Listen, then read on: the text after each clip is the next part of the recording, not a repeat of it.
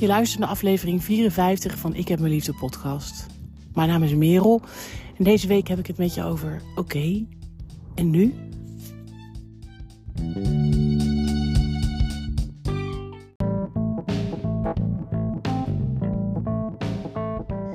En voordat we de podcast induiken samen, wil ik reclame maken voor mijn boek Ik heb me lief, hoe ik mijn eigen reddingsboei werd. In het boek lees je mijn verhaal. En ik ga ongelooflijk met de billen bloot. Zo lees je bijvoorbeeld over mijn zoektocht naar liefde. Uh, mijn lessen die ik leerde van mijn burn-out. Hoe ik heb leren leven en nog steeds aan het proberen ben uh, met een chronische en progressieve ziekte. In mijn geval is dat MS. En in het boek raak ik heel veel thema's aan. Het gaat over van jezelf leren houden, uh, een moeizame relatie met mijn ouders, Um, hoe ik ongelooflijk heb gestruggeld met het feit dat mijn ouders op latere leeftijd gingen scheiden. Uh, en hoe ik toen ongelooflijk vluchtte in werk, mannen, drank, drugs. Ik heb er echt een potje van gemaakt. dat is een beetje overdreven, maar ik heb flink erop losgeleefd. En op een gegeven moment dacht ik van, hé, hey, dit, is, dit kan niet meer. Ik, uh, ik word hier niet gelukkig van. En, uh, maar wat dan wel? Ik wist het niet. Ik wist ook niet hoe ik dat aan moest pakken. Die hele reis heb ik opgeschreven. En uh, de reacties die ik tot nu toe heb mogen ontvangen zijn nou, fantastisch en hartverwarmend. En uh, als je nou nieuwsgierig bent geworden, ga dan naar boekensbestellen.nl. Daar kan je het boek vinden als je zoekt op Ik heb me lief. En uh, het is ook verkrijgbaar als e-book. Eén ehm, klik op de knop en je hebt hem in je inbox of ploft hij zo bij je op de deurmat.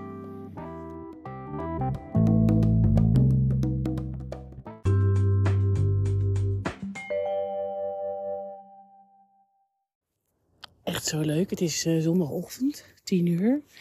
En ik zit weer op mijn lievelingsplekje aan de Amer. Het is heel koud. Ik uh, zit op een muurtje en ik heb mijn sjaal afgedaan. Zodat ik niet zulke hele koude billen krijg. De zon schijnt. Het is knisperend koud. Hele blauwe lucht. Heerlijk. En uh, ik heb al een uurtje gewandeld. Ik dacht, ik ga heel even pauze nemen. Nou ja, hoe leuk is het dat ik dan even lekker tegen jou kan kletsen. Hey, ik zit hier nu een beetje omheen te kijken. En uh, ik zou hier zo de hele dag willen blijven zitten. Maar dat kan niet. En um, ik voel me een beetje raar.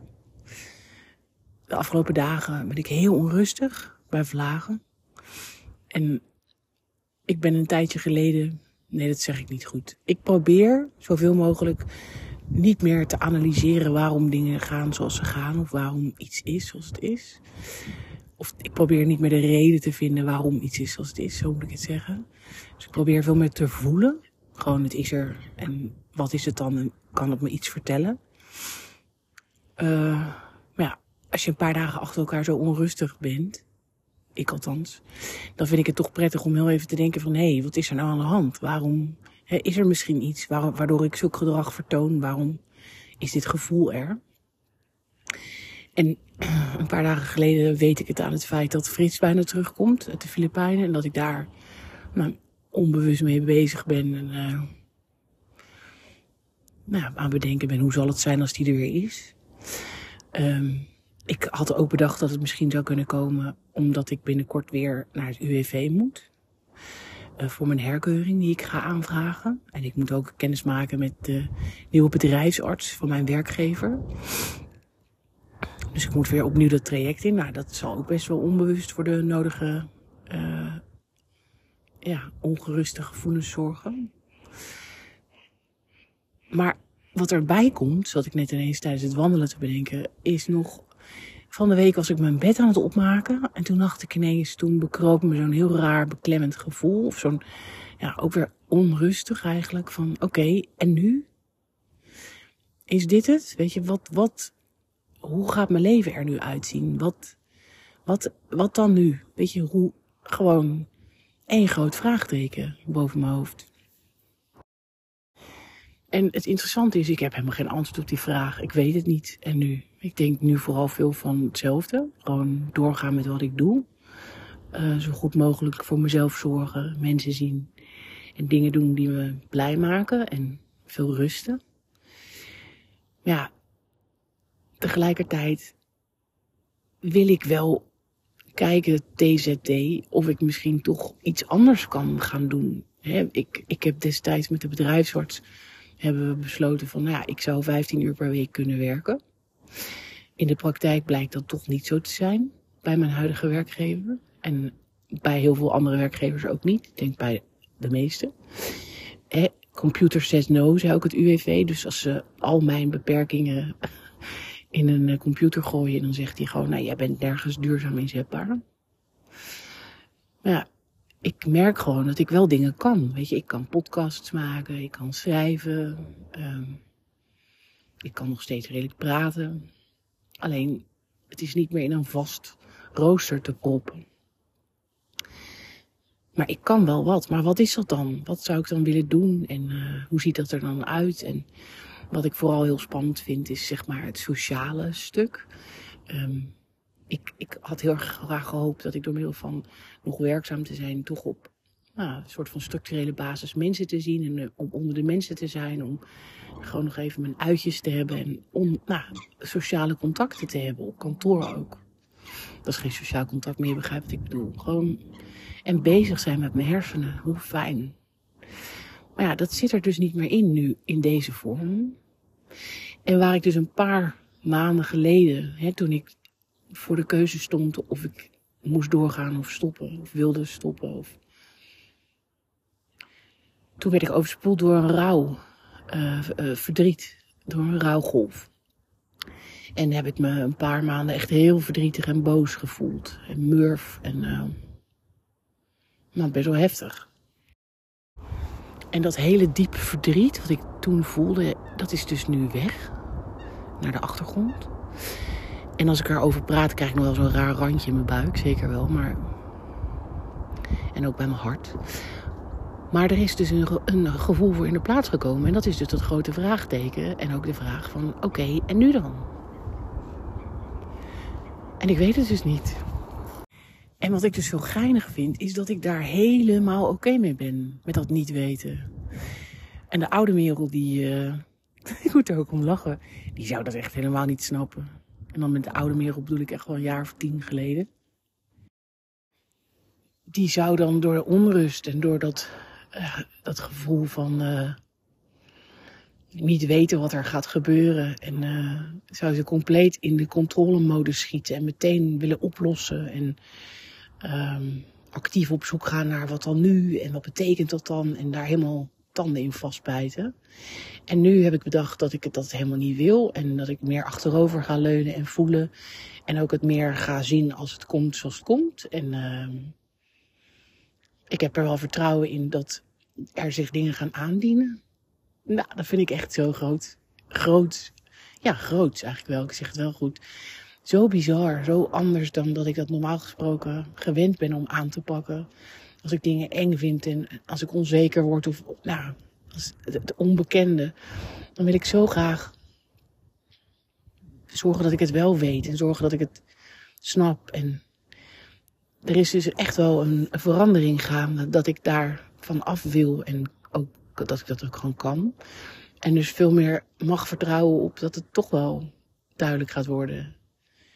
En dat het wel goed komt. Het is al goed. Ah, bizar deze. Echt tof. En ik merk ook in gesprekken met mensen, weet je, als we het erover hebben samen, van, uh, nou dan hebben we het vooral ook over het verdriet. En dan geef ik heel duidelijk aan waar mijn zorg zit. Dus dat ik echt best wel heel erg veel alleen ben en dat ik dat heel, vaak heel fijn vind. Maar dat ik toch ook wel het leuk zou vinden om meer structurele basis mensen te zien. En dat ik dat dus een spannend iets vind. En uh, in die gesprekken zijn, zijn mensen dan toch ook vaak geneigd om dan te zeggen van, eh, wat ik net al zei, het komt wel goed. Of misschien ga je wel in een bloemenwinkel werken. Of misschien ga je wel dit doen. Of misschien ga je nog wel weer een boek schrijven. Of jij kan toch dat heel goed. Of weet je, dan komen er toch vaak bepaalde oplossingsrichtingen in die gesprekken naar boven. Wat ik ook snap, want ik denk dat ik dat in een gesprek met iemand anders ook zelf zou doen. En tegelijkertijd kijk ik er daarnaar en dan voel ik het en dan hoor ik het. En dan denk ik, ja, dat zou inderdaad kunnen. Ik heb geen idee. En daar blijf ik dan ook bij. Dus dat is echt zo niet Merel eigenlijk. Ik vind het heel leuk. Ik ken deze Merel ook nog niet zo heel goed. dus dat ze echt achterover durven te leunen en te voelen en vertrouwen hebben in wat komt en ook niet komt. Maar ik vind deze wel leuk. Ik wil haar graag beter leren kennen. En wat ik dus ook zo mooi vind, is dat, um, zeg maar, waar in het begin, dus toen ik moest besluiten, wilde besluiten, uh, om te stoppen, hè, dat er die pijn en heel erg vanuit het gemis en angst en onzekerheid denken uh, was. Um, en dat dat dan dus nu uh, plaats heeft gemaakt voor die nieuwsgierigheid. En dat ik me ook realiseer van dat dit een heel mooi moment is eigenlijk. Waarop er zoveel dingen mogelijk zijn en kunnen.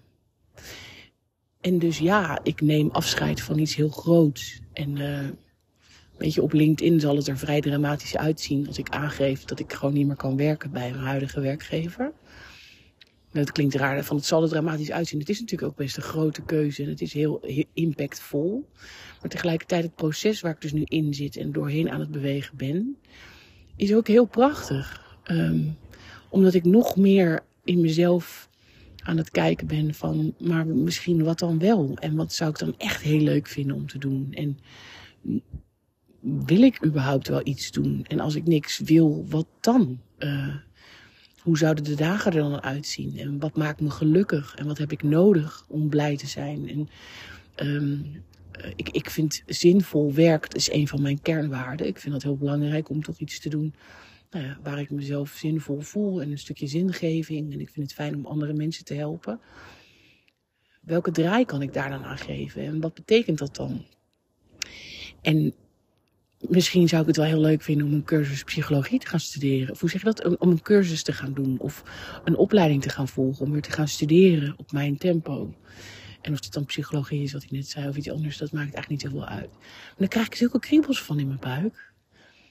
Een soort van, ja, het is heel verdrietig. En tegelijkertijd zie ik dus nu ook een soort van, zitten we op zo'n kantelpunt van, het is verdrietig en het biedt heel veel kansen. En het allerbelangrijkste, want anders schiet ik gelijk weer in het dingen doen modus, is dat er gewoon een besef bij mij ook is van, het ging niet meer. Het is, dit is beter voor mijn lichaam. Dit is goed voor mij. Dat rustige tempo leven. Um, dingen doen op mijn manier, op mijn tempo, op de momenten dat, dat ik het kan. Ja. En dan, dan val ik misschien buiten de werkende maatschappij en dan zit ik niet meer in die red race en al die andere dingen. Maar dit is echt wat het beste is. En dat voel ik echt tot in mijn tenen. Dus er zit ook helemaal geen weerstand meer of boosheid. Wel verdriet. Maar het is.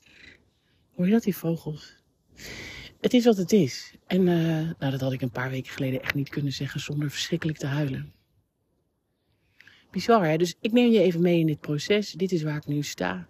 Dus het hele grote verdriet heeft plaatsgemaakt voor het oké en nu gevoel.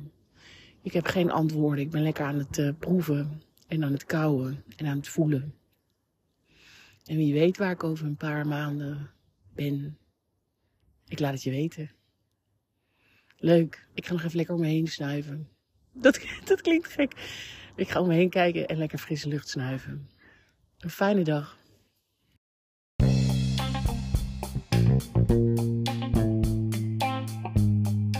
Vond je deze podcast nou leuk? Dan help je mij onwijs door hem te liken.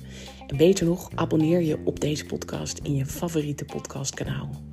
Als je dat doet, wordt die beter gevonden en kan ik steeds meer mensen bereiken. Lijkt me zo tof. Dankjewel.